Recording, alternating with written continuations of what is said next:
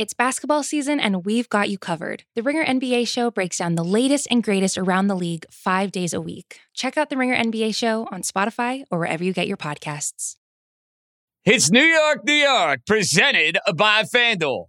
The MLB season is in full swing, and you can step up to the plate with FanDuel, America's #1 sportsbook. Right now, you can check out the new and improved Parlay Hub, filtered by odds, sport, and bet type to easily find the most popular parlays and same-game parlays all on one page. Plus, bet the live same-game parlays for every MLB game and track your game and bets live with box scores and play-by-play. So download the app today and bet with FanDuel, official partner of Major League Baseball. The Ringer is committed to responsible gaming. Please visit rg-help.com to learn more about the resources and helplines available and listen to the end of the episode for additional details. Must be 21 plus, 18 plus in D.C. and present in select states. Gambling problem? Call 1-800-GAMBLER or visit rg-help.com. This episode is brought to you by Thomas's. Thomas's presents Technique with Tom. Slicing an English muffin with a butter blade? Boulder Dash! Just pull apart with your hands and marvel in the nooks and crannies' splendour, for each one is unique like a snowflake. Thomas's, huzzah! A toast to breakfast. Coming up on New York, New York, the middle of May is here. The Knicks are trying to lock up a spot in that 4-5 game.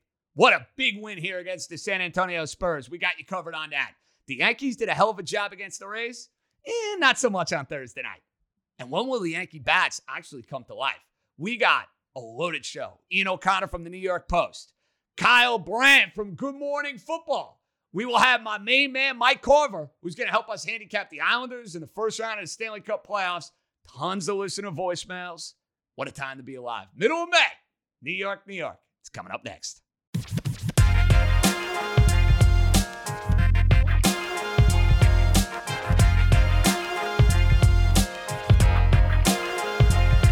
Alrighty, let's roll, baby. Episode 18 of New York, New York with yours truly, JJ John Jastrzemski, and a much-needed sigh of relief for New York Knickerbocker fans who are thinking long and hard about a 4-5 potential matchup, maybe with the Atlanta Hawks. Well, if you're going to get in that 4-5 game, there can't be any messing around against Charlotte and Boston over the weekend, but more specifically Thursday night against the San Antonio Spurs. And I have to admit, for 2.5 quarters watching this basketball game, I kind of got the sense that the Knicks looked a little flat, looked lethargic because of what happened a couple of nights ago against the Los Angeles Lakers. And we talked about this when our pal James Alberino was on the show. The idea of coming back off of a West Coast trip and playing that first game back at home, even though you're in your own bed and you're in your own comforts, you get back on the court. Sometimes teams are a step slow. And to me, in watching this game, the Knicks were clearly a step slow in the first half. Thankfully, though, they came alive specifically from beyond the three-point arc that ended up being the difference in this game. And you got to start first with Alec Burks, who did not play the other night against the Los Angeles Lakers, and without Derrick Rose was money. Burks has been an unbelievable free agent signing for this team. He hits 5 threes, he goes 11 of 20 from the field, and he gives you 30 points. Burks was off the rails on a night when Julius Randle was incredibly inefficient. You look at Randle's numbers. See, this is why you got to watch the games. And this is why I tell it to people all the time. If you're going to do this for a living, podcast world, television world, radio world, and be good at it, you got to watch the games. Because there are some things that you can just blurt out and BS. Like, you could blurt out, Randle was 1 rebound and 1 assist away from a triple-double. You watch the game, you know Julius Randle was not vintage Julius Randle. When you go 7 of 21 from the field and you take a bunch of bad shots like he did tonight, he was not on his game. It happens. I'm not looking to roast Randall, who's my dog and he's my dude. He didn't have a great night. But the Knicks bailed them out because they hit 14 three-point shots. Not only Burks, but RJ Barrett, who was terrible against the Lakers the other night. Gives you 24 and is 5 of 9 from three. And how about the emergence of RJ Barrett's three-point shot? Last year, RJ Barrett couldn't sniff hitting a three. His three-point shooting was painful to watch. Sad to watch. He's turned into a terrific knockdown shooter. And he's got confidence when he takes that outside shot. Nick defense in the fourth quarter, too, was money. That's what they do. They lock San Antonio down 21 points. 21 points. Outscored him by 8 in the fourth quarter. Ends up being the difference in the game. Now, these scenarios over the weekend, they are going to get fascinating. The Knicks need to win their 2 games. Charlotte and Boston, they need to win the 2 games. Will Milwaukee push for the 2 seed? I don't know. Does Milwaukee say, we don't want to play Miami? We'd rather play the Knicks, lose on Saturday night, and know that the Knicks are going to be in the 6th seed. There are a lot of moving parts. It's impossible for me to get a sense for how these teams prioritize seeding. Sometimes you think you know, other times you got no idea, and it's like being at the craps table. You don't know what's coming out on the dice. You might think you do, but you don't. From the Knicks, though, I'm playing balls to the wall. And if you know anything about Tibbs, and you know anything about this team, you know they are playing balls to the wall over the course of the weekend. Win the 2 home games. And wherever it takes you, wherever it takes you. That's my advice.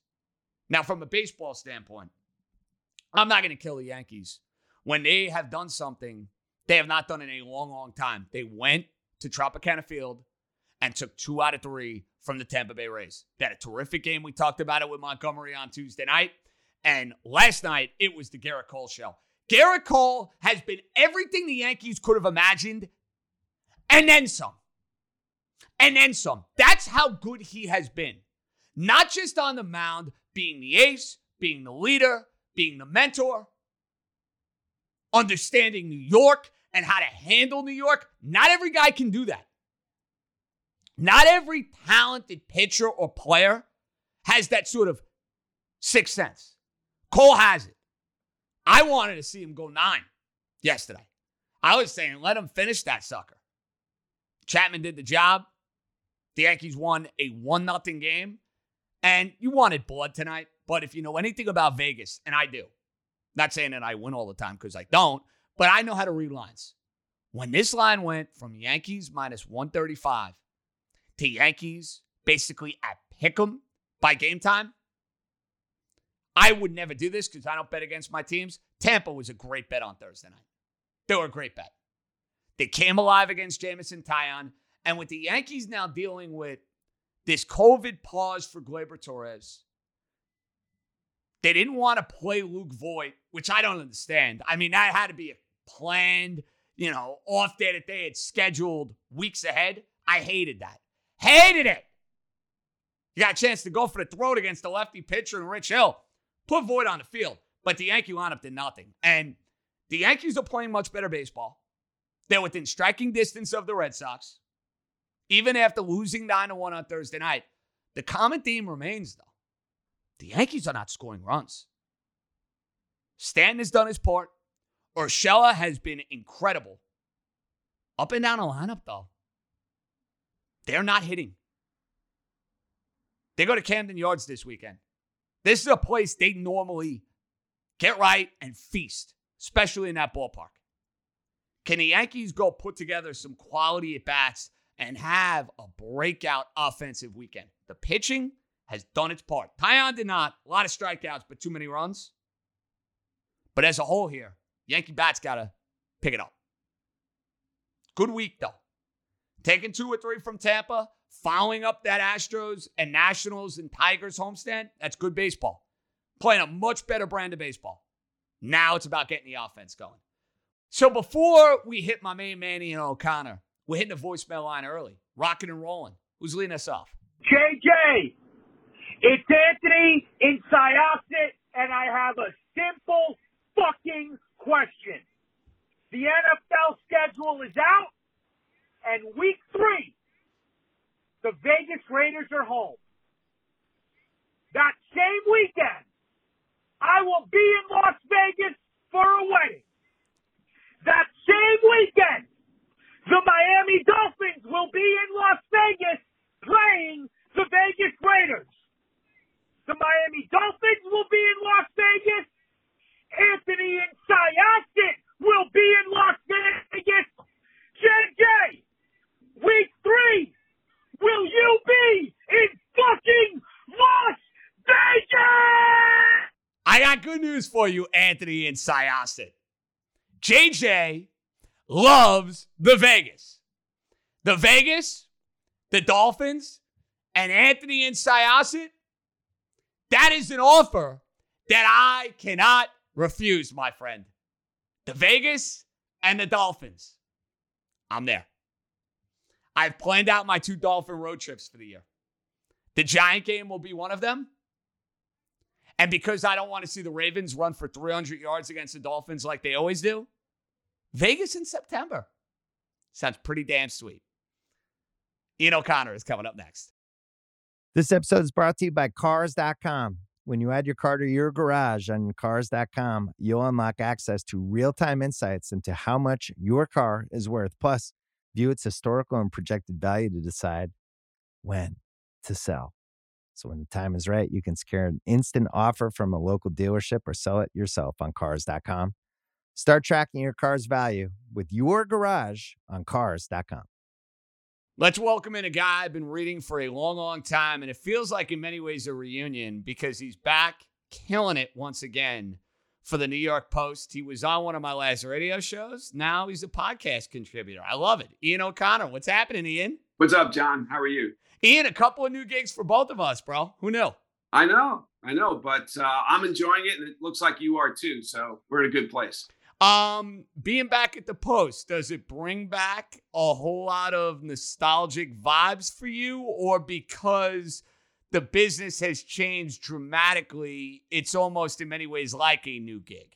It is a new gig. I did want to get back to New York. I have for the last 3-4 years or so. I missed that, what I had in the 90s at the Daily News.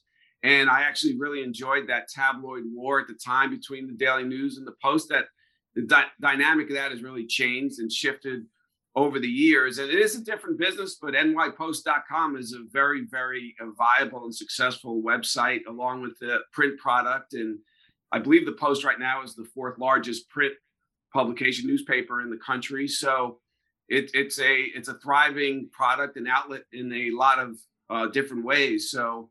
But I did miss New York quite a bit. I was at ESPN New York for the first 4 years of my stay at ESPN. The last 7, that outlet wasn't in place. So since that point, I've had this feeling of at least trying to get back one more time. And being a columnist in New York, to me, there's nothing like it. Well, you go back to when you were writing in the 1990s. Think about it. The Yankees' rise to prominence, the Knicks mattering year after year. Right.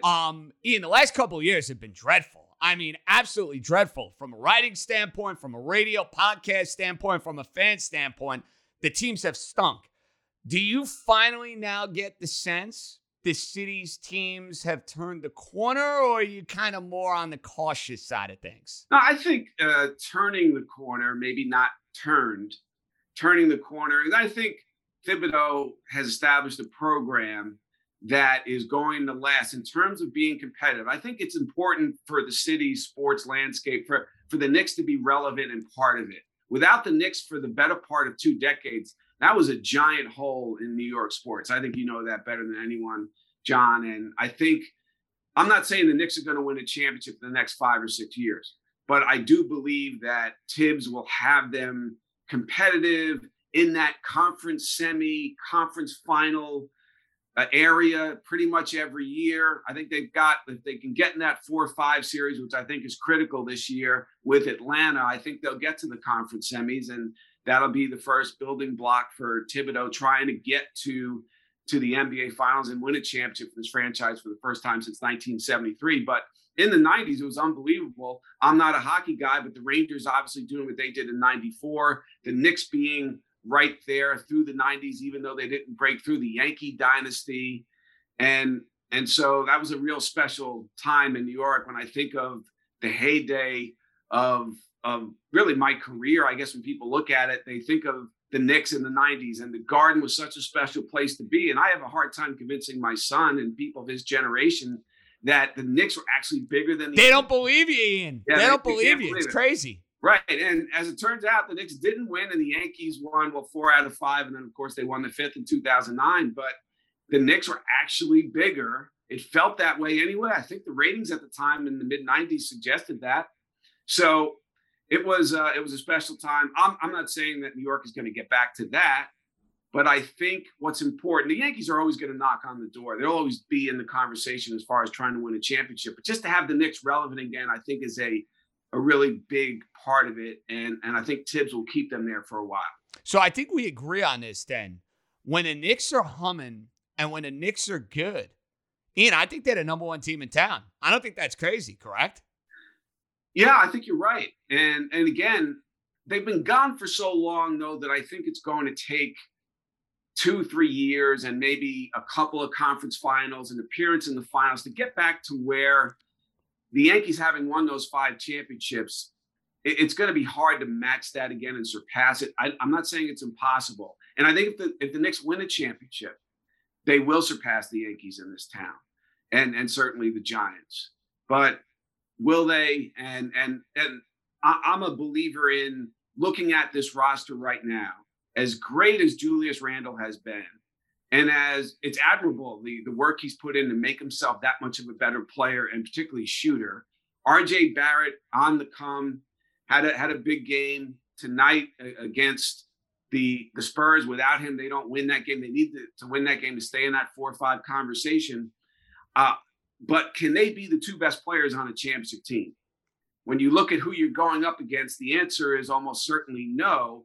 So the question is, Leon Rose, World Wide West, are they good enough at their jobs to figure out a way to get a home run hitter in there with either Randall or Barrett? If you think Barrett is the better long-term option at the, you know, as sort of that second best player on a championship team. So it's going to be very interesting in the next couple of years what they decide to do. I think you almost certainly have to bring Randall back and re-sign him, but can they win a championship with those 2 guys as your best player and best players? And Derrick Rose is sort of the 3rd guy. I think even the most optimistic Knicks fan would say no.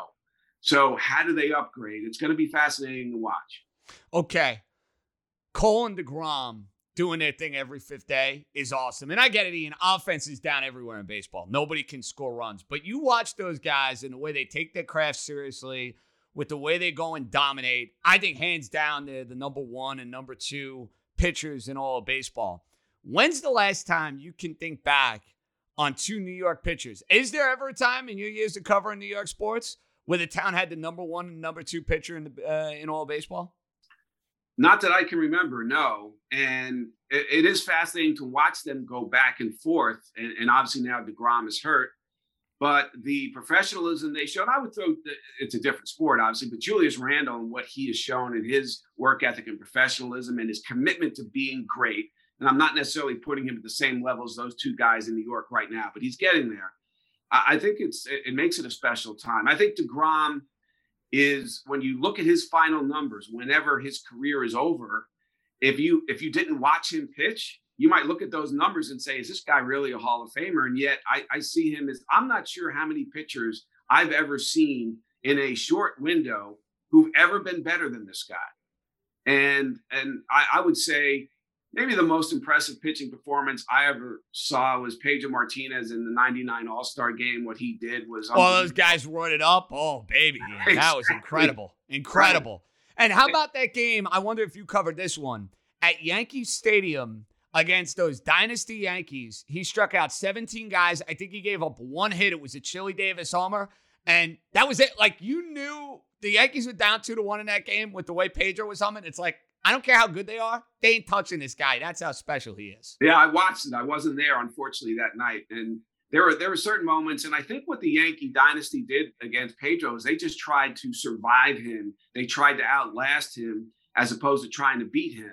And it was interesting. I covered the game against Scherzer, and that sort of reminded me of their approach to Pedro. Scherzer was unbelievable against the Yankees, and they just sort of hung in there, survived him, and then beat their bullpen after he was out of the game. And I think that's what they used to do against Martinez and the Red Sox. And to me, that was actually a good sign that the Yankees could win a game like that when Max Scherzer, who's a definite Hall of Famer, was at the very top of his game. And they just hung in there and waited out the Nationals and ended up winning that game in extra innings. That they could do that and find a way actually reminded me of the championship Yankee teams. And so we'll see how that plays out. The special seasons I've seen in New York pitching, just as a fan, watching Gooden in 85, of course, but growing up a Yankee fan, Guidry, that 1 year where he went, 25-3, and it felt like he had to win all of those games. That was a pretty special one too. But I don't know if I've ever seen in a short period of time a better pitcher than Jake DeGrom, and it'll be interesting to see where his numbers end up. But I think that if he has a couple, 2-3 more years like this, he's a definite Hall of Famer, even if the numbers would suggest he wouldn't be. Well, let's be honest, with the wins now, you take them and throw them out the window. Nobody values the statistic anymore. It's a different world. It's a different ballgame.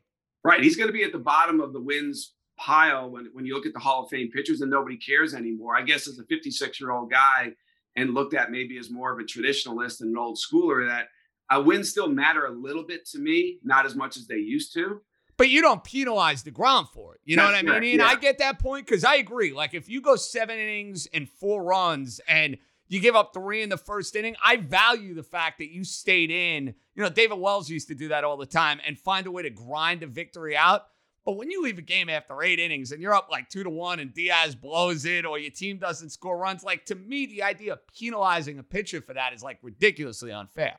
Agreed. And so I think that what's left for him right now is basically winning a championship. And I wrote a column not long ago where the Mets really need to build a team worthy of Jacob DeGrom. And that's where they are right now. I sort of went back to the old line from, I believe, the president of the University of, was it Oklahoma? I think it was Oklahoma, who said we need to build a university to make the football team proud. I think that's where the Mets are. They've got to build a team and a program that makes Jacob DeGrom proud, because he's at just a higher level than the rest of the operation. But I like Rojas. I just wrote a column about him. I like his temperament. I think it's right for New York long term. And they have some interesting pieces there. And I think they could win that division and get something started in New York. It'd be nice to see the two teams in New York good for an extended period of time at the same time. So we'll see how it plays out. Tell me through your process as I sit and see your Captain book that I read, that I loved, your Belichick book, which was a doozy, which was top-notch summer reading material a year ago, and you're a guy that has all of this sports, memory, experiences, all this stuff over the years, Ian, doing what you have done throughout your career. What takes you through, I'm going to write a book about this or that? Like, what is your process, give or take? You have to fall in love with the idea. You have to be really passionate about it. I tell young authors or even first-time authors this all the time. It is so much work, and a lot of it feels thankless along the way, but it is so rewarding when it's done in that book, that baby's in your arms. It feels really good. And you have to be, don't do it for the money. I mean, if you really need the money, I guess do it. It don't hurt. Exactly. But if I've really tried to stay away from that, because at the end of the day, the amount of hours you put into it, it probably isn't worth it dollar for dollar. But it is the most rewarding thing I've ever done. I'm now working on my 5th book on Coach K at Duke and his iconic career. And it's talking to hundreds of people and finding out that Belichick was it is the most difficult thing I've ever done in my life professionally. In large part because he didn't cooperate, and he was trying to persuade others not to cooperate with me. And so he put a lot of obstacles in front of me. and actually made me better. It's like you were Peyton Manning, Ian. You know, instead of it being Peyton Manning, it was going to be you. In a sense, I almost felt like one of his players, not one of his opposing players. I felt like I was on the roster because that's what he tries to do to his players and to some degree his assistant coaches, to make them better. And he put all these obstacles in front of me, and really a lot of people he lobbied not to speak to me, and not all of them listened to him. He doesn't know that. I'm certainly never going to name anybody that I talked to not for attribution, but it made me better, and it really did. And I almost thank him for that. Made me a better reporter, better storyteller. I had to dig and dig and dig some more and talk to 360 some odd people. And at the end of the day, one thing I'm proud of is I have not heard from one of those 363 people saying, hey, you got this wrong, or you misquoted me, or I said it this way, you reported it that way. And so, and I've talked to friends of Belichick. Belichick, of course, never said anything, including John Bon Jovi, who's been a friend of his for 35, 40 years. And one thing that Bon Jovi said to me at the Super Bowl was, I just thought you were really fair to him. And he said, I love the book, but beyond that, just that there were maybe areas where you didn't have to be as fair to him as you were. And he said, I know other people who know Bill who feel the same way about it. And then he asked me, has Bill said anything to you? And I said, John, you've known him for 40 years. You really think Belichick's going to come up to me and say, hey, that was a good job you did on that unauthorized book? So I think he got a little kick out of that. But so I just look to be thorough, accurate, and defining, exhaustive, all those things. But man, it takes a lot out of you when you do a book. It really does. I wonder if it takes some years off the end of your life. I hope not, but I wouldn't be surprised if it does. Your sense with Belichick, you think now it's the idea of getting one because Tom got one in Tampa? Is it all about Shula and chasing down that win total? Like, you wrote this book now, Ian, thinking about the twilight of his career. How much you think he has left in the tank? I think he's going to coach another bunch of years, John. I really do. And starting with Brady, I had a conversation with Brady for ESPN a few years ago where we were talking about him playing to age 47, 48, never mind 45, which was he had stated 45 as a target. But we were talking beyond that. And I even said, is it possible you can play at 50 at some point? Are we going to see an NFL quarterback or somebody in the major sports of this generation push the limits of human achievement to age 49, 50. And he didn't rule it out. And now I'm not ruling it out either, Ian. 5 years ago, I would have called him crazy. I'm done with that now. I'm over that. I wouldn't say 50, but I said this a year ago, and I think WEEI.com or somebody picked it up, but I said 48, and I think now 48 looks pretty good. It's reasonable. I agree. But Belichick, I think, is going to go another 4 or 5 years. He's going to go into his 70s. And now, he initially said he wasn't going to pull a Marv Levy and coach into his 70s, but then he backed off that. So I think he absolutely feels now, particularly since Tom won one without him, that it would be, does he need it for his legacy? Does he need it to go down as the greatest coach of all time? I'm not going to say that because he's won 6. He also won 2 as a coordinator.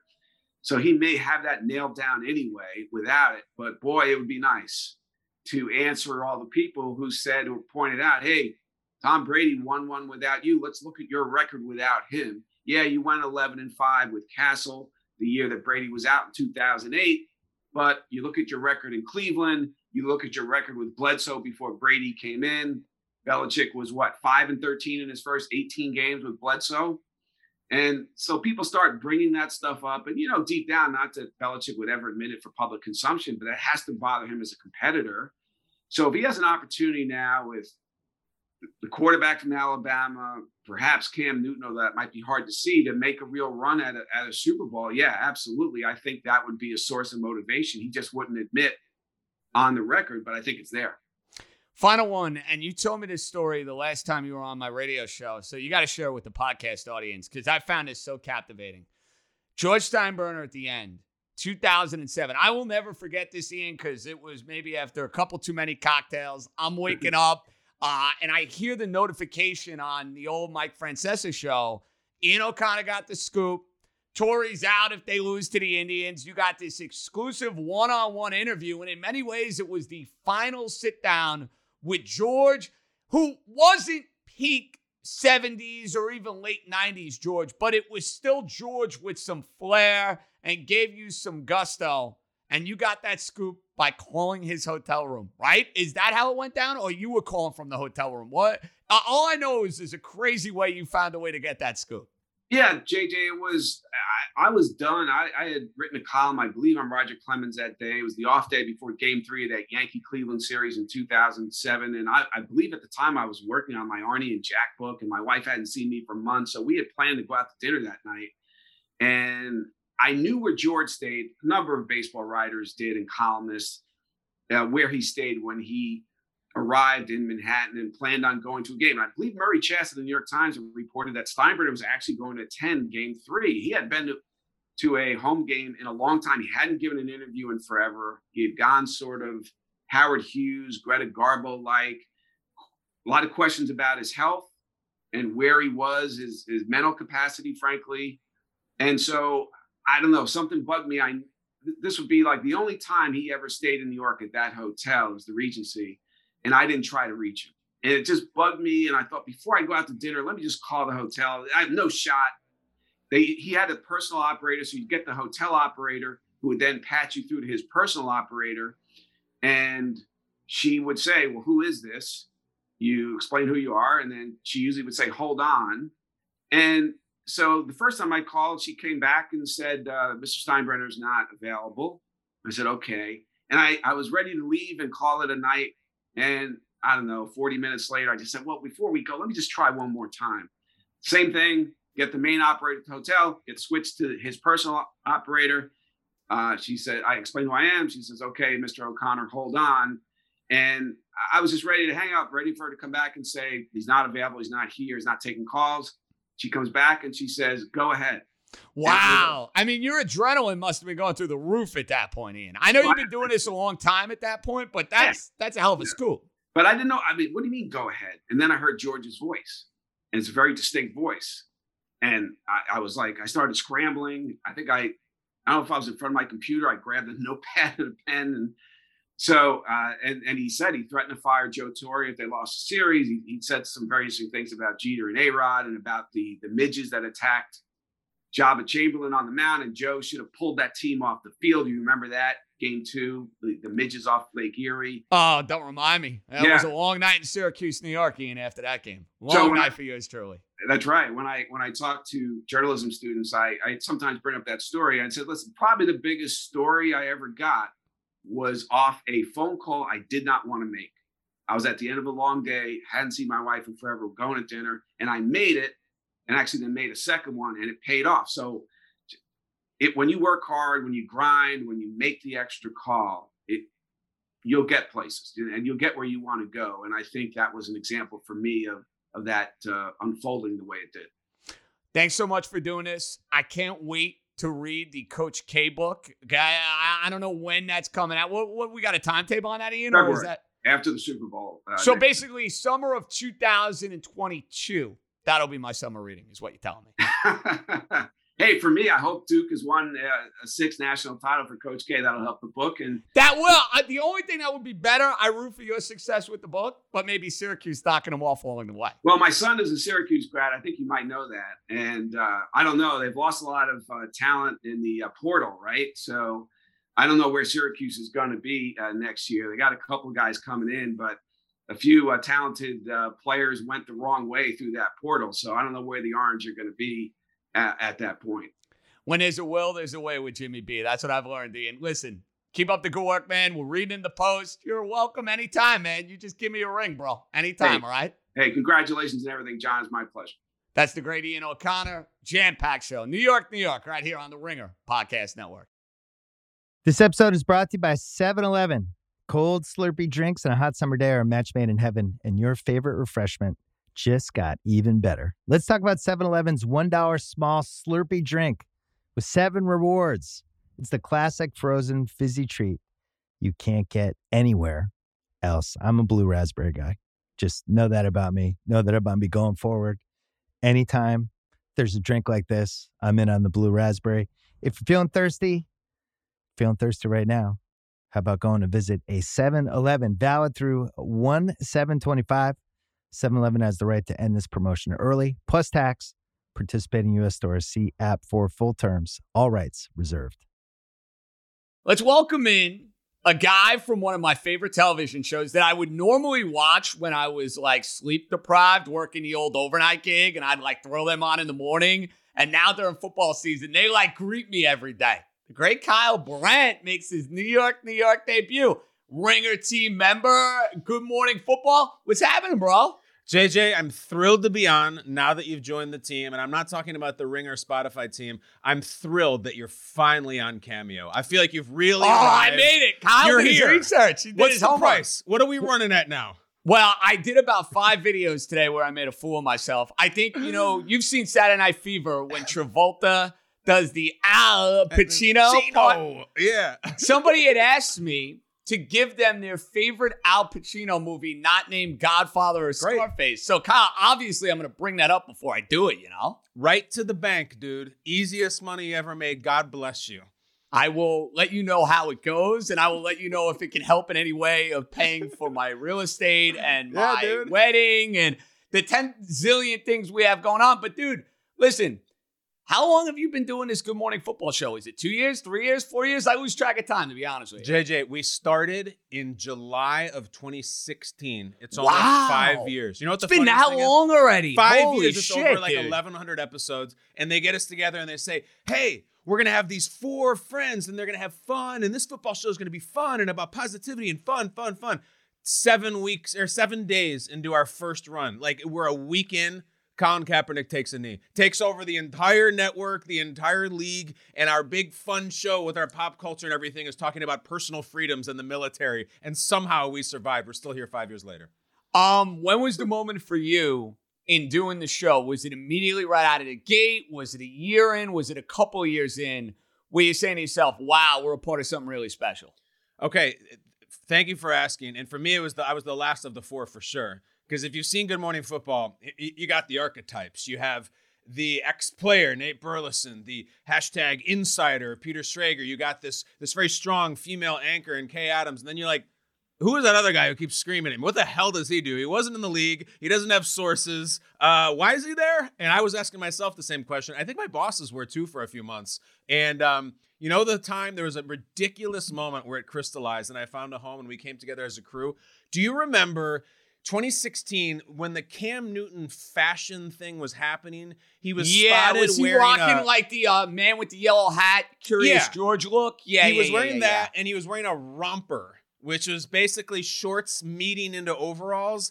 And the crew got us some rompers, and Nate and Peter and I did a romper fashion show. And that was when I was like, all right, I don't know if the show's good, but it's different. And right now, all you need to be is different. And I fit right in.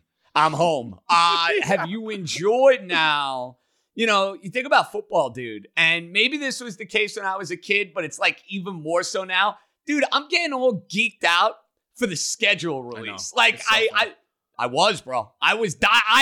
it's because I haven't traveled in a year plus and I'm thinking about my Miami flight and the Giant game being at the right time of the year, not during like Yankees playoffs or whatever. I know. But did you ever think the NFL would turn into this like 24/7, 365, like craze insanity? Because, dude, that's what it is. It's amazing.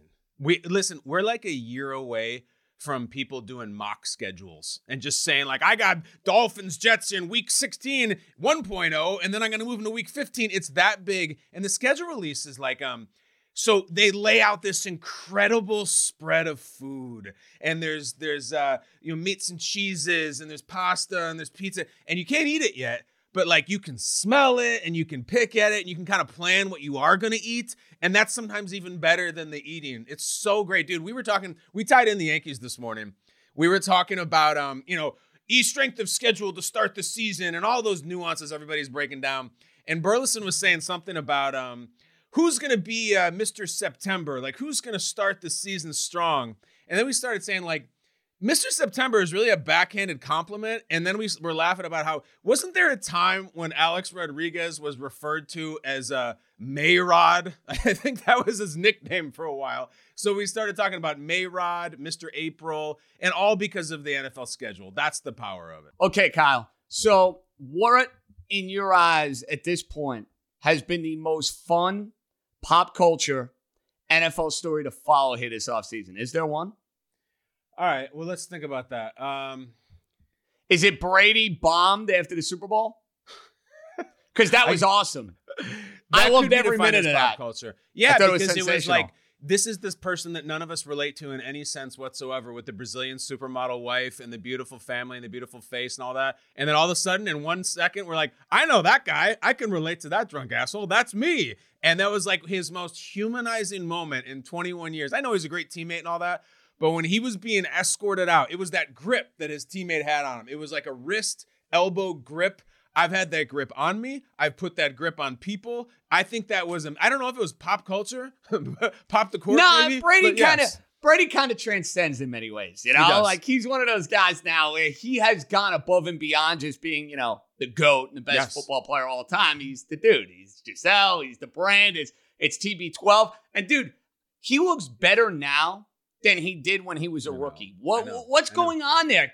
What's the secret, dude? What's the secret? You guys got to find out for me, okay? Well, listen, he eats really well, and like there's a lot of theories about checks that he writes to look really good that I haven't gotten to yet, but if I had his means, I would do it myself. Maybe it's not all natural. Maybe there's something more than TB12. I don't know, but he does look damn good. I think we'd remiss, JJ, if we're talking about pop culture in the NFL. I'm sitting on my couch about 6 weeks ago just watching Aaron Rodgers like clean house in Jeopardy. Like, how would you grade his Jeopardy performance? What would you give him as trying to fill his shoes for Trebek? B+, A-? I mean, I would give him, I would say Chicago Bears. What he does to the Bears is what he did to that podium. Like, a totally inexperienced as a game show host in a very difficult show to host with a rhythm and a cadence and a gravitas. I thought he was excellent. Like, really, really that good. You did not. No, I thought he was terrific. No. I didn't know what your standard might be. And I also I wonder, do you think that is Aaron Rodgers' future post-football? Post-football, maybe, but not like next year. It's a really fun theory to think that, hey, screw the Packers. He's got a great job already. Millions of dollars to play to host Jeopardy. They got no leverage. First of all, I don't know if he's getting that gig. Like, I think that here, I'll say this, JJ. I think you and me watching Aaron Rodgers host that show is very different experience than a lot of the country. Like, we have a different relationship with Rodgers. Just be like, oh, it's Rodgers. A lot of people don't know who he is and don't care who he is. And then even worse than that, some people are like, get this jock off my screen and give me an intellectual. Like, there was a lot of anti, even though you and I maybe were more consumed with the positive just because we're in sports. So I don't think it's a lock he's going to get that gig. And even if he does, he is on record. He's like, I want to do both. I want to be the Bo Jackson of right now where I'm doing football and Jeopardy. Those are my two sports. So he's not retiring at all. Gut feel. Is he the Packers starting quarterback week 1? I think he is. I can't see him playing somewhere else. This year, Kyle, I don't buy it. I don't buy it. Why not? Tell me why. I want to. I just don't. Because I think at the end of the day, the sides play nice. Now you tell me long term, there's a divorce. I believe it. At this point in time, it's what, May the 13th, a couple of days away from my birthday, might I add. Oh, nice. 33, getting old, man. Chisel vet, bro. Chisel vet. That's why those grays are coming in. Kyle, at this point, dude, I just can't envision the Packers where they're at as a franchise, even with the love. Specter looming over the franchise, being in a position where Aaron Rodgers and the Packers can't find a little play nice factor, at least insane, in September. Right? It doesn't make any sense. And yet, here's where I come out, JJ. Here's where I come out. Here's the eerie thing. Bart Starr was with the Packers for 16 years. Brett Favre was with the Packers for 16 years. Rodgers has been with the Packers for 16 years. I like the parallels. Something eerie. Okay? And let's play this out. Let's say he's really dug in, which I personally believe, like, he has really strong convictions in this. I don't care about any of those mini camps, OTAs. He'll go right through those fines. Doesn't give a shit. He's got all the money in the world. It gets to August. He's not showing up. It's ugly. It's toxic. It's an absolutely horrible situation for a really, like, family-run kind of company. And the phone rings to the Packers, and they get the stupidest, most ludicrous king's ransom offer from who knows, Denver, Carolina, somebody, like a million picks and players. We'll set up your whole future for a guy who swears he's not going to play for you anymore. I think you take it and you say, too bad, we're the Packers. We don't fire GMs. We don't negotiate with people like you. I think you take it. And if I know Rodgers like I think I do, and I know him a little bit, this is not a joke. This is not oh, Russell Wilson's going to get traded from the Seahawks. No, this is dead serious. And to answer your question, I do not think he'll be the Packers quarterback week one. So he's in Denver or Vegas? I would love Vegas because it means they finally give up on Derek Carr, and I'm so sick of following the Derek Carr story. They're never winning big with Derek Carr as their quarterback. I agree with that. I mean, you know, we talked about the Raiders today. The biggest story with the Raiders right now is they're putting in a nightclub. The Wynn nightclub. I want to be there week three. You got pull, you got connections. Get me in there. Make it happen. I'll be dancing. All right, so what week is it that they're going to have a wild card game in that stadium, or even anything that matters whatsoever? I think maybe when I'm at the Wynn or at the Cosmo, I think that's the only wild card weekend you're getting in Vegas. Maybe so. Year. Not for the Raiders. Maybe that's the only win they have in the stadium too. They can't even spell it right. It's great. You're getting a nightclub. Can you have a decent product on the field, you guys? Come on. And I don't think it's going to be Aaron Rodgers. I think Denver. And, you know, maybe somebody crazy like David Tepper, the new owner in Carolina, is very aggressive and a little wild, and they don't have a great quarterback. I always think they're a dark horse. You buying the resurgence now with the Jets. I love your sweater, by the way. I love that you dressed the part for New York, New York. New head coach, new quarterback. You watch the OC, by the way, Kyle? Sure, of course. You don't know who falls in love in the OC. I mean, we're rewatching it right now. It's stellar television. Yeah. Luke from the OC has a little Zach Wilson in him. You see that? Yes. You do? All right, absolutely. So I'm not on like a crazy wavelength here. Zach Wilson looks like Crest White Strips model meets the Disney Channel versus the OC. He's very wholesome. He's a beautiful boy. And I'll call him that because he looks like he's 16. And listen, I like the Jets right now. And I got my head bitten off recently because I said, oh, what are the expectations? The expectations are they should squeak in the playoffs this year, and people lost their minds. Here's the thing. So, first-year head coach. And, dude, not just a first-year head coach. Like, the first-time head coach is different. Like, this never been a head coach ever in Saleh. So, I'm like, all right, is that crazy? I looked it up. Over the past 10 years, how many first-time ever head coaches have made the playoffs in season one? McDermott did in Buffalo. Yes. Adam Gase did it with the Miami Dolphins. Adam Gase did it with the Dolphins. Dude, the list is long, like really long. And there's not like a row of killers either. It's like Mike McCoy on the Chargers, who I barely remember. Obviously, Rex did it with the – like there are guys – Mangini did it with Mangini, no big deal. And there's guys who've done it with rookie quarterbacks. So I love Saleh. This is not your generic Kirkland brand new head coach. This is like a celebrity one we've been tracking for years. That like this is the prom king. I believe in him. And look, I don't know about Wilson. If Wilson can sling it, sure, I guess. I liked Justin Fields better than Wilson in the draft, but they took him. If he can play, who cares? Let's take a run at this thing. I like Saleh. Giants, Washington, Dallas. You're ranking these teams right now as we get ready for training camp a month and a half away. I like Washington personally. I think they're terrific on D. They got the old man at quarterback who's going to be slinging it. They have some weapons to work with. Am I crazy to say that Washington might be the Vegas favorite? I know they won't be because everybody drools the Cowboys. Yeah. I might throw a couple of shekels down, Kyle, on Washington to win this division. See, this is why I like you, JJ. I like Washington. And it's not popular. And it's easy to say, oh, Dallas and Dak and Zeke. I still don't know if the Dallas Cowboys don't pee down their legs. I still don't know if they can stop anybody. I have no idea. I know Washington is killers on defense, like proven. I don't really believe in Dallas. And I'll tell you this, though. Washington, Dallas slightly behind, then a huge drop until the Giants.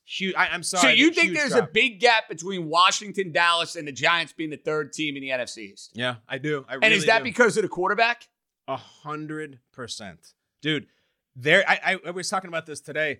They have so many players around him now, and he's in his third year, and we got put up and shut up time. Why? It's like, dude, you have the most beautiful kitchen I've ever seen. Can you cook at all? Like, can you whip anything together? Because if you're average, you guys are going to be fine. I don't know if he's going to be. If you look side by side since they came in the league in the same draft, Daniel Jones is significantly inferior to Gardner Minshew, who was drafted about 200 picks after him. It's like, they went for it, all right? But if he can't do it now, get out. There's no fifth year extension. The Giants have a whole bunch of draft picks, and they got more when they traded back in the draft. They will draft a quarterback next year if Daniel Jones doesn't get into the playoffs, and they should.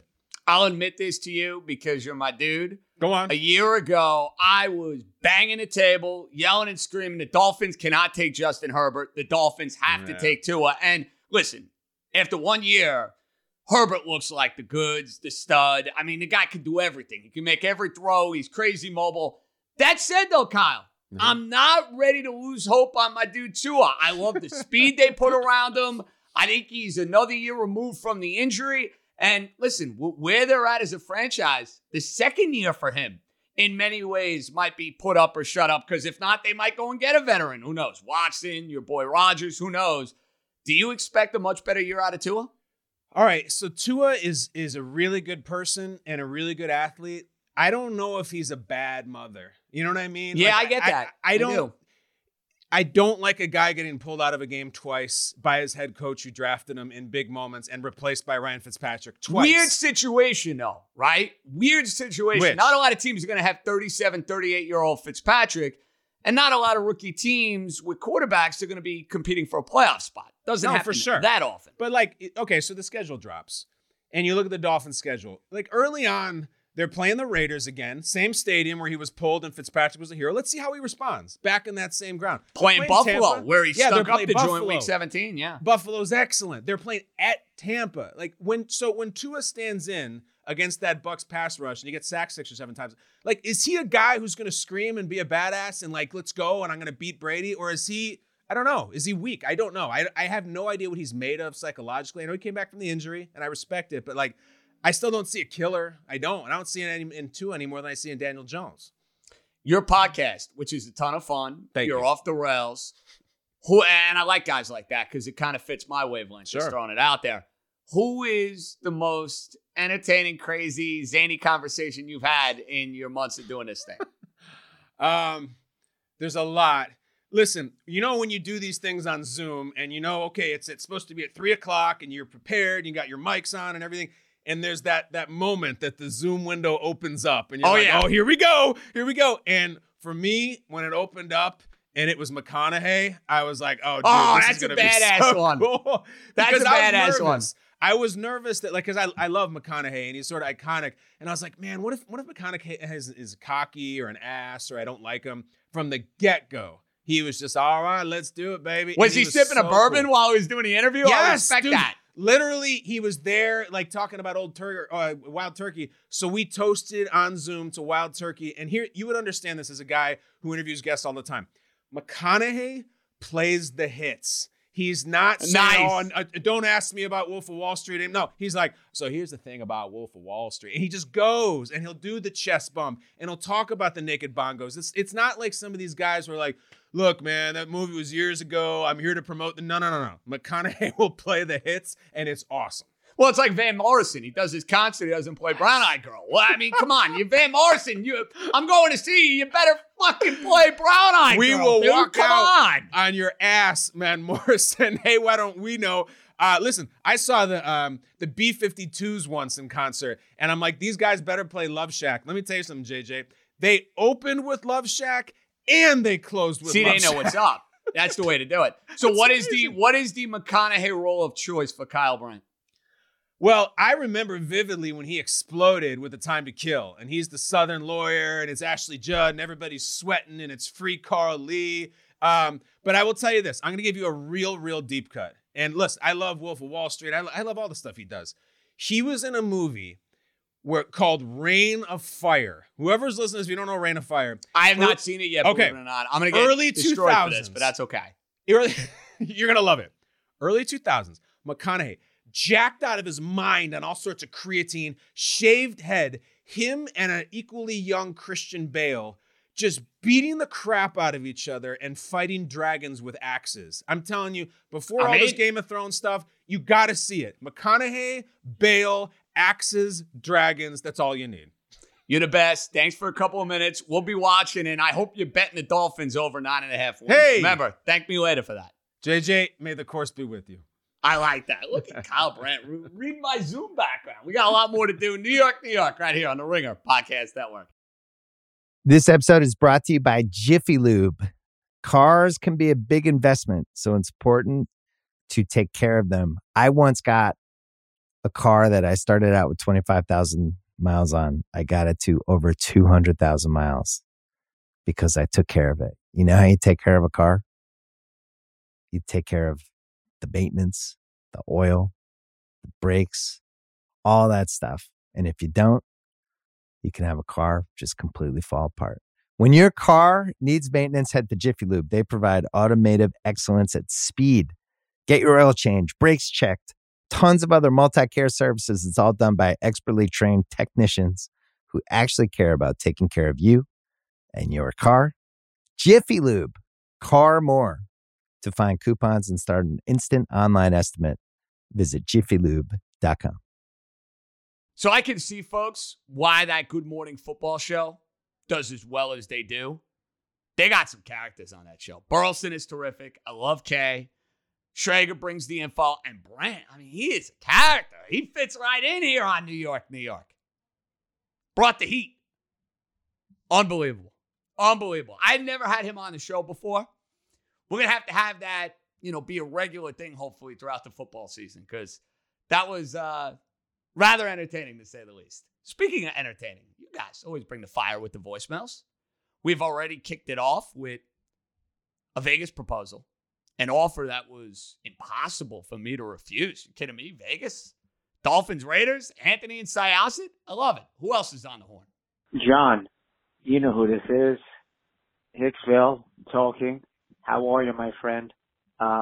Let's get to it, Jastrzemski, because you are a superstar now. The Knicks. John, I'm a bit stunned right now. So you mean to tell me these past, since 2013 we had that mellow year, in the past 7-8 years, you're telling me that the head coach was the problem? Because it looks like that to me, John. I mean, you want to say, well, the roster was misconstrued, this and that. But honestly, John, I think if Thibodeau was the coach these past 7 years, I think we would have been in the playoff a few times, John. I mean, they're buying into the system, and I love this. Derrick Rose, John, what a career revitalization. My God. And, John, I'm telling you this right now, John. You give me one big free agent pickup that was as big as Julius Randle has been with the Knicks in the past couple of years. I mean, come on, John. We saw him at Kentucky. I mean, he was good, but I mean, could we foresee this? He looks like he's a player you can build around for a championship team. But here's the thing, John. Thibodeau, Rose, Randall, we gotta get into these playoffs. We have to win a series, John. I don't care if it's Miami. I don't give a damn if it's Atlanta. Don't do this. We have to keep going. You gotta win one series, and from there we're playing with house money. All right, John? Bye. Jamal in Hicksville. Always bringing the heat. I love hearing that voice. Jamal in Hicksville. And I say his name that way to pay tribute to Finding Forrester, which is one of my favorite all-time movies. Sean Connery, great scene at Yankee Stadium, Anna Paquin, F. Murray Abraham. Excellent, excellent film for anybody who has not seen it. And that is how Sean Connery would refer to Jamal, as Jamal. I like it. So anytime I have the chance to do so, I don't miss that opportunity. You hit on something that's important. Coaching and culture for the Knicks has meant a world of difference. This is the innocent climb. Now, I beg to differ with you when it comes to winning a playoff series. I do not think it is something that is a necessity in order to validate the success one way or another with this season. This season is a success. End of story. There's nothing else that needs to be said. They're well over 500. They've been incredibly well coached. They play really hard. They've had a whale of a season. They win in the first round. That's gravy, baby. That's the cherry on top of the sundae as far as I'm concerned. I'd love to see them win in the first round. That's why I don't want to play Miami or Milwaukee in the first round. I think their best chance, the Knicks, of winning a first-round series, and I don't care about you guys are going to tell me, Trae Young and his size. No, it's an inexperienced Atlanta team. I don't want to play an experienced Miami team. Or Milwaukee, where they got one of the 5 or 6 best players in the sport, in Giannis. I'd rather not play that series in the first round. Second round, bring them on. Why the hell not? First round, I want to win. Knicks' best chance of winning a first-round series is against Atlanta. That is what I am rooting for when we're sitting here having a conversation come Sunday. But no, I don't think winning a first-round series is a must, because the culture, to me, has been established. Tibbs and his front office and Randall, they're the culture. Who's up next? What's up, JJ? It's Lucas from Stanford. Just watched James Harden's return for the Nets on Wednesday night, and man, he is far and away the most indispensable player on the roster. He comes back 18 points, 11 assists. It was like he never left. absolutely incredible. The way that he orchestrates the offense, gets everybody involved. Nick Claxton is useless without James Harden. When James Harden's there, he looks like one of the most productive players on the court. When James Harden's on the floor, I honestly believe there's not a team in the NBA that can compete with this Nets team, regardless of how few games Durant and Kyrie have played with him. I'm just so confident that when Harden's out there, they are one of the most dangerous teams in the league, and I'll put my money on them over everybody. I can understand that, because with those three guys humming on offense, they're going to be really, really tough to stop. And Harden and his help and what kind of player he is looking like off the injury has been a major question looming over the Nets. But he looked back to me, Durant and Irving, that chemistry, are they going to be able to find it right out of the gate? Is the first round going to be a feeling out process? It might be. But you know what? It's a good time to have a feeling out process, because you're going to play some peasant team if they're a 7 or an 8 seed. If it's Indiana or Charlotte or Boston, those teams stink right now. I know the Wizards have played well. They're not beating the Nets. Let's be serious. They're not beating the Nets. Finding that chemistry, finding your rhythm, and being able to play D, that's going to determine whether or not they win a championship. They're a team that wins a whole lot of games with that pizzazz and star power when they're out there. But it ain't about winning games and making the playoffs for Brooklyn. It's championship or bust. Who's up next? JJ, it's Pete in Westchester. Look, man, Knicks back in the playoffs. How Knicks is it to get better, be in the playoffs in the middle of a pandemic, bro? Can't even fill the Garden to maximum capacity. You can't make it up. But anyway, we're back. We're ready. And I just wanted to make one comment. You know, when the Knicks fired David Fizdale, a lot of folks, myself included to a degree, were giving the Knicks a hard time. Okay, how could they fire Fizz? This guy's a great basketball mind. Where's David Fizdale? He's nowhere to be seen in the league. The Knicks are held to a ridiculously high standard. So all you Nets fans, shut the fuck up. You're not where near in our stratosphere in terms of media hype. We are criticized, blasted in the media for every little thing we do, regardless of what the final outcome would be. I'm fucking fired up about this, man. You know, really. So listen, it's great to be back in the playoffs, middle of COVID. Of course, so Knicks. But hey, we're back. We're going to make some fucking noise. In Brooklyn, that's fucking right. We're the number one team. I don't care if you win 3 championships in a row. No one's going to give a shit. Thank you, brother. Talk soon. Pete, fired up. I love the passion. I love the energy. Here's why people gave the Knicks a hard time after Fizdale got fired, because it was the cycle. It was new coach, new front office, same old shit, same old Knicks. That was my thought. I wanted Thibodeau in the worst way. See, I'm going to pat myself on the back for that one, because I was banging the drum doing radio last summer. Hire Tom Thibodeau. I wanted Tom Thibodeau or Jeff Van Gundy, because I wanted a part of the old Nick way back within the organization. And I knew Tibbs wasn't going to be a guy that was accepting of losing. I didn't foresee this happening, though. In year one, no chance. They have a winning sort of way about them. They give a shit. They play hard every night. They've taken on the personality of New York City. And I know you mentioned that you haven't had Madison Square Garden packed to the max. I hope that place is a lot more full in about a week and a half, and it is rocking like crazy. I hope I'm there. We're going to have to try to orchestrate that. So if you know a guy, let me know. I'm looking. Let me know. Who's up next? Hey, JJ. Sean from Jersey. Just curious what you think about the possibilities of Talon Horton Tucker as a Knick. Chicago guy, team guy, effort guy. Seems like he would be a fit with Tibbs, clutch, and he passes the ball. He's a guy that isn't one-dimensional, has a high assist percentage. Seems like somebody you could get without having to break the bank for him, and that you would be able to segue him in with the guys we already have. What do you think about THT on the Knicks after seeing him drop that dagger on us the other night? Thanks, bro. Appreciate the call. You know, Horton Tucker killed the Knicks, what was it, on Tuesday evening? I have not seen enough of him, though, for me to say definitively I want him as a Knick long term. And I'm going to watch him probably a ton in the postseason. We'll see what kind of role he ends up having on the Los Angeles Lakers. Yeah, he played really well the other night. I need to see more. I can't give you a fair and thorough assessment. And I know we can be prisoners of the postseason. And unfortunately, sometimes guys make way too much money because they get hot for a couple of weeks and they fleece a team. So I know I don't want to be a prisoner of the moment, but I haven't seen enough of Horton Tucker to tell you, oh, I definitely want him on the Knicks. To me, he's a nice piece. He's not the sort of foundational type of guard that I, for one at least, am looking for. Who's on the Horn next? Hey, JJ, it's Tron on Long Island. Thanks so much for taking the call. Listen, as the Mets continue to be very bizarrely holding water here before Carrasco and Syndergaard get back, just want to take a quick minute and shout out Jerry Familia.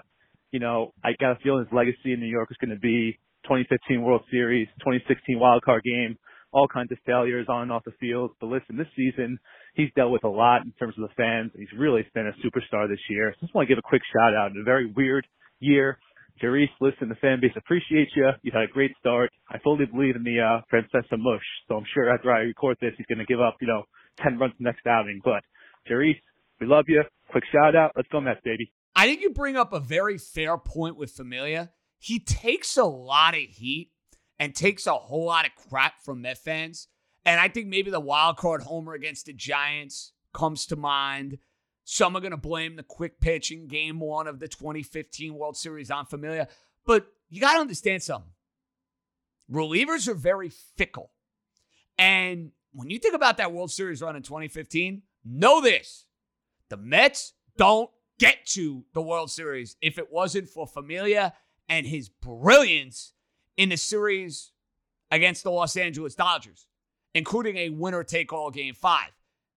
In addition, Familia was money against the Cubs when you got to the World Series. He's a flawed reliever. So far this year, it's been great. The entire Met bullpen, for that matter, has been great. Trevor May's done a good job. Loop has done a good job. Diaz in the ninth inning has held down the fort. The Mets and the Yankees are similar from this standpoint. They have righted the ship. The Yankees were in a bigger hole than the Mets. The Mets right now are rolling. They've won 7 games in a row. They're first place in the NL East. They got a nice cushion on the Braves and on the Philadelphia Phillies. And the Yankees are right there with Boston. Even after Boston's hot start and the Yankees' miserable start. Neither team has hit. The Yankees have not hit. The Mets have not hit. Why are they finding ways to win? Pitching, pitching, and yes, more pitching. That's why these baseball teams are kind of where they're at a month plus into this year. 2 to go. Who's up next? JJ, what up? It's Brian from Jersey. Yo, I want to talk about the Giants, man. It's my team right there. Giants Joe Judge on potential NFL schedule leak said he doesn't give a shit, and the only thing leaking will be pissed down the legs of his enemies. This is the shit I love to see. Can you just tell me about how this makes you feel? And just tell me, is this going to be a special Giants season? Now, look, I'm not getting my hopes up, right? But is it, are we going to make noise in the playoffs? Is there a potential for that? I think these guys buy into this guy. I love Joe Judge. I fucking love him. All right, bye. I love the Joe Judge mentality. I think the biggest question going into the year is not about the head coach. It's not about the team's defense. It's about the quarterback. Kyle Brandt told you a few minutes ago. Skeptical on Daniel Jones. It's make or break time for this quarterback. That'll determine if the Giants can be a playoff team this year. They've put pieces around this quarterback. They're getting Barkley back. The defense was solid last year, and they're going to be well coached. Can this quarterback take the next step? Last, but most certainly not least, who's on the horn? What up, JJ? It's Tyler from Syracuse. A lot of good New York sports to talk about, but I wanted to talk a little golf with you. Next week, PGA Championship. What are your thoughts? Who you like in terms of the betting? Can Colin Morikawa repeat, or will it be someone else? That's just one of your thoughts. Thanks, and keep up the great work. Tyler, I got to be honest, dude. I have not given a look-see to the leaderboard per se. I should say the odds board if we're being technical when it comes to next weekend's PGA Championship. I like what I've seen from Rory McIlroy as of late, and I keep waiting for Rory to break through once again in one of these majors. And I'm not a Rory guy. I think anybody who is listening to this podcast knows I'm not a Rory guy. But I see him win a tournament. I see his game rounding into form. So I might take a stab at Rory here next week. I reserve the right to change my mind, but that's kind of my initial lean. And I'm going to give you another guy that I like. Cantlay. Cantlay in one of these majors is going to break through. He's just too talented a player. He's been knocking at the door. He's been in contention in a few of them, not in the Masters. A lot of people are all over Cantlay at the Masters, and he fell flat on his face. Now I think you might get a little more value with him. So I'll have a better idea. I promise you by Tuesday I will have plays. I'll start diving into the odds and how they're shifting and how they're moving come Sunday. But yeah, believe it or not, next week, PGA Championship, in addition to the NHL playoffs and all the baseball we got going on. Wild times. Coming up next, we'll set the stage for, yes, the Stanley Cup playoffs with the master of the beaks, Mr. Hockey himself, Mike Carver, Sports Grid. He'll join us right after this. To help me handicap the NHL playoffs, I got to welcome in one of my good, dearest friends, my golf buddy, my old pal from my old gig at radio, and now he's a superstar over at Sports Grid. He's doing the ILC pod. He's Mr. Hockey himself. The great Carver High, Mike Carver, makes his New York debut. What up, Carver? JJ, good to be back with you again and for the first time at your new venture, and congratulations to you, my man. You're killing it with New York. It's outstanding. You're doing an unbelievable job, and it's about time.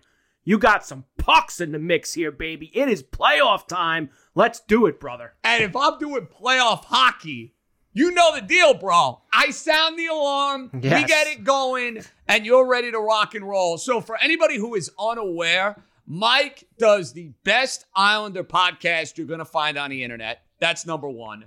Number two, he's always a guy that I call this time of the year when I'm trying to figure out who to get invested in to have some fun over the next couple weeks. All right, Mike, let's start with your team right out of the gate.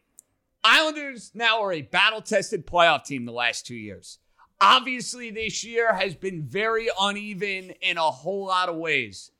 Where do you stand right now in your confidence level and how you feel about them as they're getting ready for this first-round series?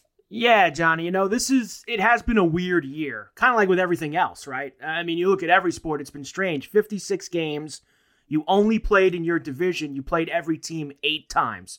So the Islanders and the Penguins, they've seen each other a bunch. Penguins beat them 6 out of the 8 games. Now, these were not routes. These were very close games. A bunch of those games, the Islanders had leads in the third period, and they blew them. A couple games where the Islanders outplayed the Penguins, and things just did not go their way, and they ended up losing the game. And you're right about battle-tested. Over the past 2 years, since Barry Trotz and Lou Lamoriello have gotten here, the Islanders have gotten to the second round at least in both of those years.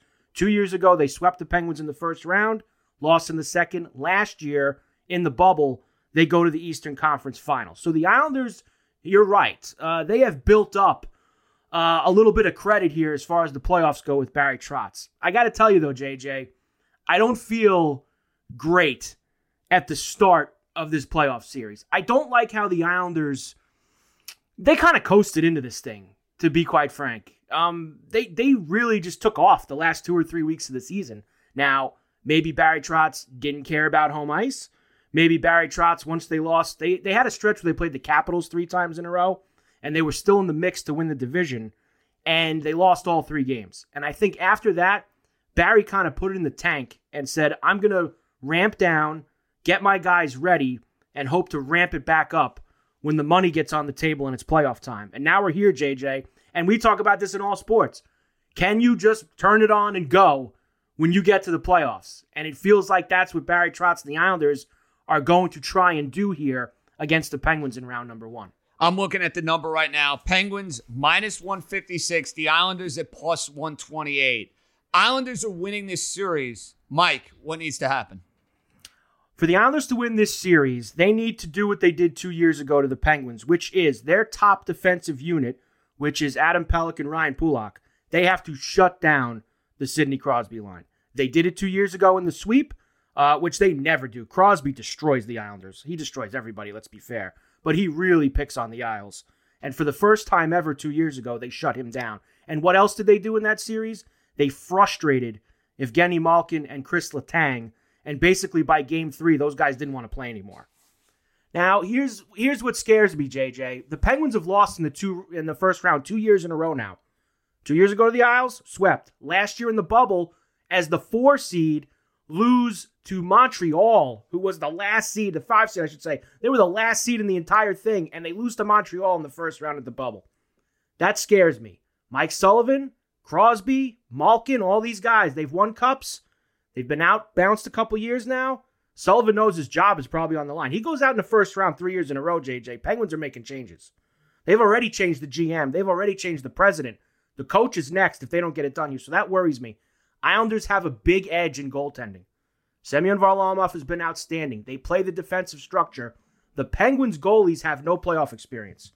Jarry and DeSmith both have not done it in the playoffs. So that is something to consider here as well. I think that the Penguins should be favored, JJ. But I think this line is fair? It's 156 right now. I think it's too big. That's what I'm thinking. I'm looking at this line, Mike, and this is like paying the tax. You know what I mean? It's like the Crosby tax, yes. The LeBron tax, the Yankees tax. This looks like a tax here in this series. And not only that, the Islanders always get disrespected at the books. I mean, it is what it is. And I'm not saying that as an Islander fan or as somebody who watches the team all the time. You look at where they're usually put in terms of Stanley Cup odds, Eastern Conference odds. Hey, bro, last year we cleaned up on the Islanders in the bubble. We did great, but even after they went to the East Finals at the start of this season, you were getting the Islanders at 26-1, 28-1 to win the Cup. I mean, the team was just one of the last four teams left, so the Islanders always get a little bit disrespect, and because they're coming into the playoffs on fumes here and not scoring any goals, they're going to get disrespected again. JJ, this was the toughest division in all of hockey this year. The gap between first and fourth in the East is the smallest of any of these divisions. These two battles, Isles Pens, Caps Bruins, they are razor-thin coin flips in both series. And I think you are getting a little bit of value with what you're getting on the Islanders right now. I mean, geez, JJ, it's gone up, too, in the last 24 hours. You're getting plus 128 now. It was plus 115 or plus 117 yesterday. That means a lot of public money coming out of the Penguins. Public is hammering Pittsburgh here, and rightfully so because of the Crosby factor that you alluded to before. Islanders are live here. There's a couple things I don't like about them going into this series, but the track record they've had the last 2 years, they are worth a gamble, especially at plus 128 to win this series. And they're going to be dogs in these two games, these first two games coming up. Now, here's another thing, JJ. When we get to the Coliseum, the Penguins never play well there. They get rattled at the barn. When the Penguins come to the Coliseum, they get rattled. They have in every playoff series in the past. It's not a good building for them, and it's the last year, of course, that they're playing there before the Islanders move into the brand spanking new building at Belmont in October. So that's going to factor too, but not having that home ice could be a key factor. I think this is going 7, JJ. All right, so you would bet 7 games right now, Mike. I'm seeing it at plus 200 on the FanDuel site. You like that? I like it. I like the series to go 7 at plus 200. In fact, that's probably the way. Because this series is so close to me, JJ, if I was not an Islander fan, and obviously, listen, we're going to splash the Isles here at plus 128. I'm already on it. It's going to happen. I'm already ahead of you. We're already kind of a little invested in the Isles. We have Isles preseason 28-1. We double dipped at 15 or 16-1 midway through the year. They could get to the Final Four, and that's where, JJ, we need these teams to get that we bet on preseason. We need them in the Final Four. Because we can hedge the shit out of it, basically. That's when we hedge it. That's when we get our slice, is getting out of their divisions. And the Islanders can do that here in the East. These 4 teams are close. Islanders need to play their style. The magic number's 3, JJ. When they score 3 goals under Barry Trotz, they win. And if they could just find some goals, and on the power play too. Their power play stinks. The Penguin power play is very good, but the Islanders' penalty kill, excellent. Penguin penalty kill, awful. Islander power play, usually never good, but there's an opportunity there with a bad Penguin penalty kill. Islanders have to find a way to get goals from Barzal. They need the bubble. Anthony Beauvillier and Brock Nelson, they were so good in the bubble. They need to show up again. And the kid, Oliver Wahlstrom, rookie for the Islanders, scored a lot of big goals this year, has a killer shot on the power play. Islanders need him to get in the mix too. Okay, my friend. Washington and Boston. is a very sexy series. It is a series that's going to get a whole lot of national attention. I'm sure. I haven't looked at the NBC breakdown yet. I would bet that series has a whole lot of NBC games. I mean, I'm not going on much of a limb by saying that. They're the first one Saturday night after the Preakness. Game one. That's the big boy game for the NHL. right out of the Preakness into the Stanley Cup playoffs. The NHL's going to have to wait until Turner and the ABC and ESPN can take their turn. But this series price, Mike, at $138, do you think it's spot on? Do you think it's a little too low? I feel like in some ways the Capitals, considering their pedigree, it's weird seeing them as plus money, but against the Boston team that's in the playoffs every year, I guess I can understand that. Where do you stand on this series price? Very close series, but I think that Boston has been the team pushing right now towards the end of the season. Boston really was bad for the first two-thirds of this season. They were kind of sitting in the fourth slot, and if the Islanders didn't completely stop playing the last 2 or 3 weeks, they probably would have been the 4 seed here. But their game has improved since they got Taylor Hall, and they've gotten healthy. They've gotten all their goaltenders back. They've gotten a bunch of their key role players back. Bruins are peaking at the right time, JJ, and here's a problem for the Caps. Their goaltending, like the Penguins in the playoffs, extremely unproven. You've got a bunch of guys here, Samsonov and the other kid, Varacek, just no good. And Ovi Hurt finally played on Tuesday night, their last regular season game. He had missed 4 or 5 games before that. Oshie has been banged up. So I'm factoring in the Capital health and the spotty goaltending, JJ, and I'm going to give you this one. Bruins -1.5 games. So to end this baby in 6 or less, okay? At plus 155. I like that a lot more. I think that's where we want to go. And you know what, Mike? If you like them in the series, you take an L on that, you take them in Game 7, and you split the baby. Right. You have an opportunity to get it back in a Game 7 with Boston. I think they win this in 6, maybe even 5. Caps are a very good team, but Boston's playing better than them right now, and you have to factor that in. I like this minus 1.5 games for plus $1.55. Good spot here. Okay, my friend. I give you the rest of the board for the first round. Give me 2 or 3 series prices or games, take your pick, that you are going to be all over here. Because I know you love diving into this. You are Mr. Hockey. I'm giving you the board. We'll get to the futures in a minute. Yeah. But in these series, we hit on the Islanders, we hit on Washington and Boston. What else will be on the Mike Carver board for round number one? I want to take Florida so badly against Tampa Bay. Like, I really want to do it, JJ. I mean, it's juicy. You know, they're plus 120 right now. Tampa's the defending cup champ. That seems low, Mike, plus 120. It seems low. It is. Here's the thing. Florida never wins. I mean, they've been in the playoffs only a handful of times in their history. They always lose in the first round when they do make it. Tampa is coming off winning. I'm worried about Tampa for this reason, JJ. They have played a lot of hockey in the last calendar year. You're talking about a team that's trying to win the cup for the second time in less than 12 months. Yeah, think about that. They went July to end of September and won the cup in the bubble, and now they've played 56 games, and they're supposed to come back and win another 4 rounds of playoffs and win the cup twice in less than 12 months? That is almost impossible as far as I'm concerned. Stamkos and Kucherov have been banged up. Lightning are getting them back for the playoffs. What worries me about the Panthers, JJ, is their goaltending. Bobrovsky has been bad in spots. They've actually got this kid Knight, who's a young kid that they drafted in the first round a few years ago. I wish the Panthers would play him over Bobrovsky. They never do it, because Bobrovsky makes $10 million a year. You can't sit him over this rookie. If they were going with the kid, I'd like the Panthers, but I just don't have the stones to do it. But I got a feeling that the Panthers are going to beat Tampa. So if you want to get spicy, go there. I'm betting the Hurricanes in a sweep over Nashville. Plus 500. What are you getting that at? Plus 500? Plus 500 for 4 games. 4 games in that series at FanDuel. Plus 500. Nashville beat them the last 2 games of the regular season. Carolina basically said, we're not showing you anything. We barely played any guys. Carolina is going to swarm them. That could be a lot of trouble. And I think that Montreal is going to push Toronto a little bit. Toronto are the biggest frauds that you're going to get in these playoffs, JJ. They got to whack the pinata and beat up on all these teams in the North the entire season. It's like the AL Central last year. Remember the Indians? Same sort of deal. And Minnesota. They basically got to sit around for 56 games and beat up Calgary, Ottawa, Montreal, Winnipeg, Vancouver, Edmonton. So Toronto's going to be riding high, and they're going to sell you. Look at where they are in the futures. They're like the second or third choice to win the Cup. It's insane. When Toronto plays a team that's good, they are going to get whacked. When they play a Vegas, when they play a Colorado, a Boston, an Islanders, any of those teams, Toronto's going to get destroyed. And Montreal will push them in the first round. 6 games for that series, JJ, plus 200. The Leaf price is too heavy. I think it's minus 215, minus 225. I can't go there. Give me 6 games, plus 200. Montreal pushes the Leafs a little bit. And I do think Edmonton, they're going to be in trouble. People are going to want McDavid to go far here. And the Jets were awful going into the playoffs. The Jets have been my team. I hate that they've had this bad string. Plus $1.50 for the Jets to beat the Oilers in the first round. I will never bet any kind of American money on Mike Smith as my goaltender. And that's what you're going to try to do with Edmonton. I don't care if they have Connor McDavid, Leon Draisaitl.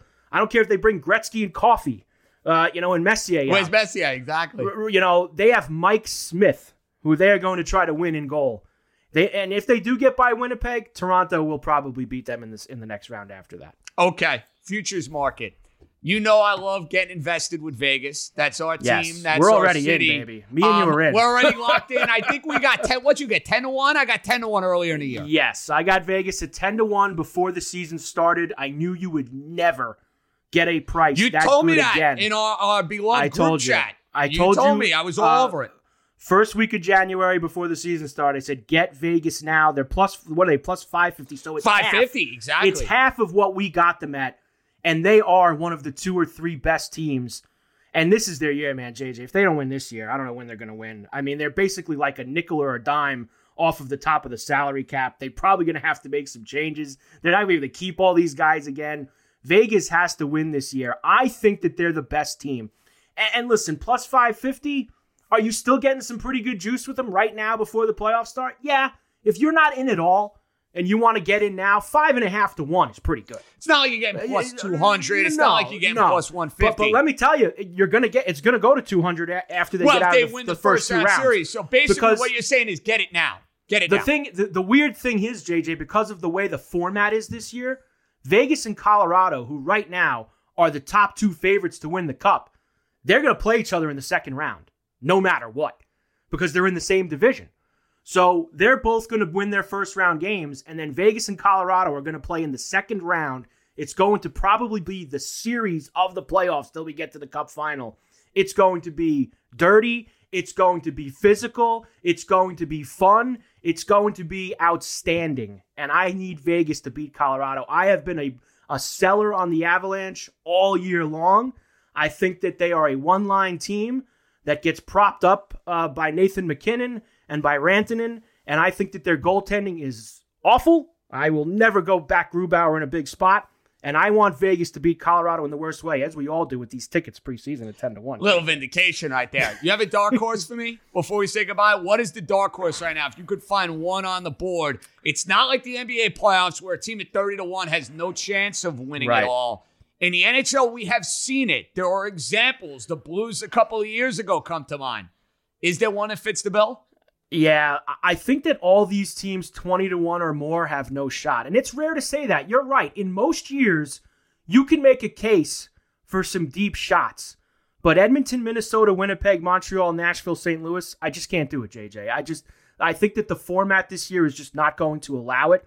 I think that if you're looking for this middle tier, you want to play the East teams. I think that whoever comes out of the East is where you're going to get your value right now. Boston's 13 to 1. Penguins are 13 to 1. Caps are 13 to 1. Islanders 16 to 1. So that actually shows you, JJ, what I was saying to you before. How tight that division is. 1 through 4. That 3 of the teams are 13 to 1 and the 4th is 16 to 1. That's how razor thin the East is.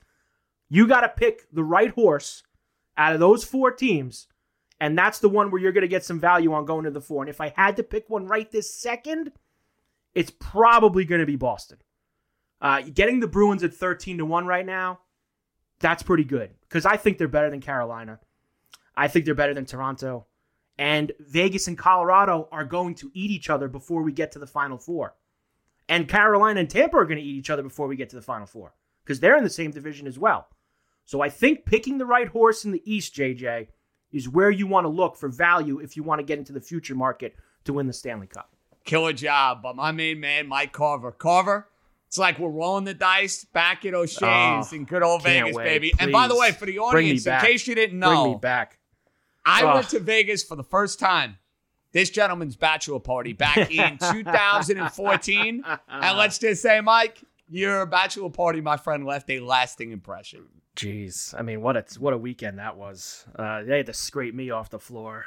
You and me both, town. And I was only there for 48 hours. They basically had to wheelbarrow me out of the Daylight nightclub, the day club over there at the Mandalay Bay. I mean, that was a tough scene. Well, you have to rest up for when the time comes for yours truly. You better have a couple of bullets left in the holster, my friend. And listen, I got one more thing for you before we go. I mean, honestly, can you try and sweep the Rays, Aaron? What are we sitting Voight for? Well, not only that, what are we doing here? Getting a chance to hit Ford out there with a couple runners on base. This loser Ford. I mean, this guy Voight didn't play for 6 weeks. He has 8 at-bats, and he needs a blow tonight? I mean, JJ, seriously. And I thought this guy would sit Judge and Stanton tonight. You know I can't stand Boone. They are never going to win with this guy as the manager. I could not believe. No Torres, no Hicks. Let's give Voight the night off after he sat around for 6 weeks. Well, you know the deal, Mike. That was a planned off day. They said it's for weeks when they bring him back, we're playing him 2 days and we're giving him an off day. 2 days, and he can't play 3 days on the turf in Tampa Bay. That's finally have a chance to step on this team's throat, this team that always beats you, and you go and you put Ford out there tonight instead of Voight. It's embarrassing, JJ. It is. Mikey Carver always bringing the heat, and maybe I'll see a Halloween Dolphins-Bills, my friend. I need a little revenge after last year. Let's go. Listen, how many wins for the AFC East this year? I think it's going to take 12. I think both of our teams are going to the playoffs this year. By the way, I agree with you. I think both are going. I think you will be favored to win a division, and you will. And I think my team will finish in second place ahead of New England. I know everyone's on New England's jock right now. The Dolphins will have a better record than New England. 13-4 for the Bills this year. 13-4. I was going to say 11-6 for the Dolphins. No. Okay, so 11-6. They'll both make the playoffs. I think that gets it done. Hey, I'll welcome you. Done. Come to Buffalo in mid-January for the second round. That's divisional round. Miami and Buffalo. I'm Let's go. It's October and not week 17 to 18. All right, trust me, you'll take a mid-January trip to Buffalo right now. You would sign. Oh, I sign right now because that means you would have won a round too. Not only did you make the playoff, you won a round. 20-something years. Yeah, I'll take it. I'll make the flight with you. Jet pool. We're back in an hour, baby. Oh, let's go. Carver, great stuff, buddy. Thanks, pal. I love my main man, Mike Carver. We go way back. My first ever Vegas experience was with Mike. We rolled the dice till about 7 in the morning. Way too many casinos. Weekend was a little bit of a blur, but that's the way Vegas has got to be. I mean, that's when you know you had a killer Vegas trip. And that guy loves his hockey. So Stanley Cup playoffs time, that's the guy I'm going to be riding. Be riding him till the cows come home. They have a few differences, but we value the hockey opinion from that gentleman. Now, to set the stage for the weekend, Yankees in Baltimore. It'll be Herman, Kluber, Herman. Let's get the order right. Kluber on Friday, Herman on Saturday, Montgomery on Sunday. They're facing Means Sunday, who's very, very good and has pitched great this year. Minimum go win 2 out of 3. But more importantly, go get the bats going. That's something the Yankees have not done. Now for the Mets, in Tampa Friday, Saturday, Sunday, they're going to get Glass now, who we know is a handful. He's a legitimate Cy Young candidate.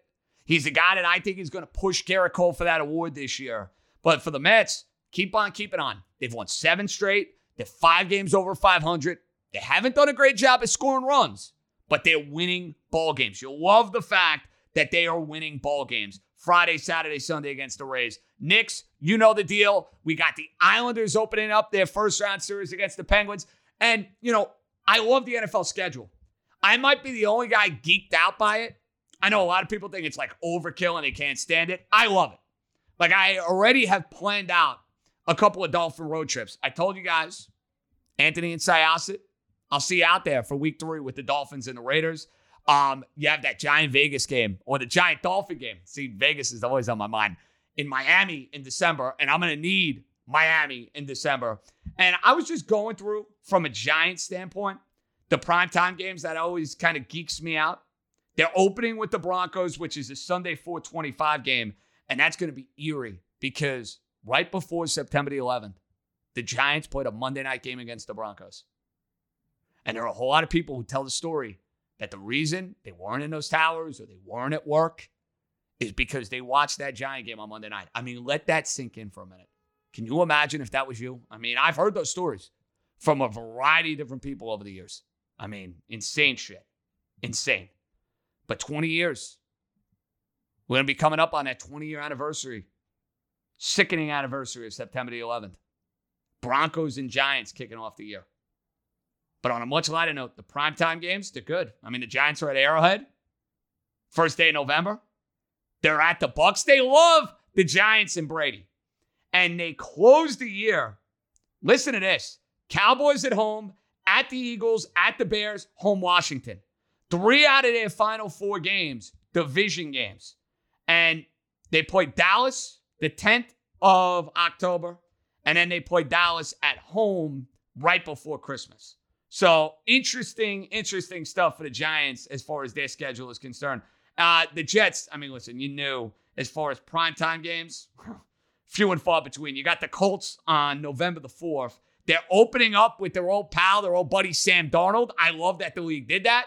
Darnold wearing a Panthers jersey. The Jets and Zach Wilson going down to Carolina right out of the gate. Home opener is the Patriots and a London game. And I love the London games at 9:30 because they're degenerate specials. It's a standalone window. A little coffee, a little Bloody Mary. You got the Jets and the Falcons in London. My team is taking on Jacksonville in London. I love the London games. I would go to London this year, but it's in October. So, I mean, I think I might be a little preoccupied. So I wanted to touch on 1 or 2 scheduling notes. For those of you who really get into that stuff, I admit, I really do get into it. And a couple of road trips have already been planned. And I'll be bashing the league for some of their dopey scheduling like the Raiders on Thanksgiving Day. I mean, what in God's name are we doing? What are we doing? Before we say goodbye, the great Jeff Money wants to check in and set the stage for the weekend. What up, Money? Hey, JJ. Jeff Money here with our Handicapper Picks. This is going to be for Friday, May the 14th. So for that, I like the Indians minus the 130 over the Mariners. The Indians are on a 3-game winning streak. I know they were home at the time. Now they're on the road. And the Mariners are on a 4-game losing streak that they were on the road at the time. Now they're home. It's going to be Savelli versus Flexen. Now, Savelli, he's 2-0 with a 3.37 ERA, 1.2 whip. He's averaging about 6 innings pitched per start. Against Flexen, 1-1, 2.4 ERA with a 1.4 whip, and he's averaging about 5 innings. I think it's going to come down to the bullpen. The Indians' bullpen has a 2.42 ERA on the road versus the Mariners with a 3.34 ERA at home, and the Indians are 12-6 versus righties.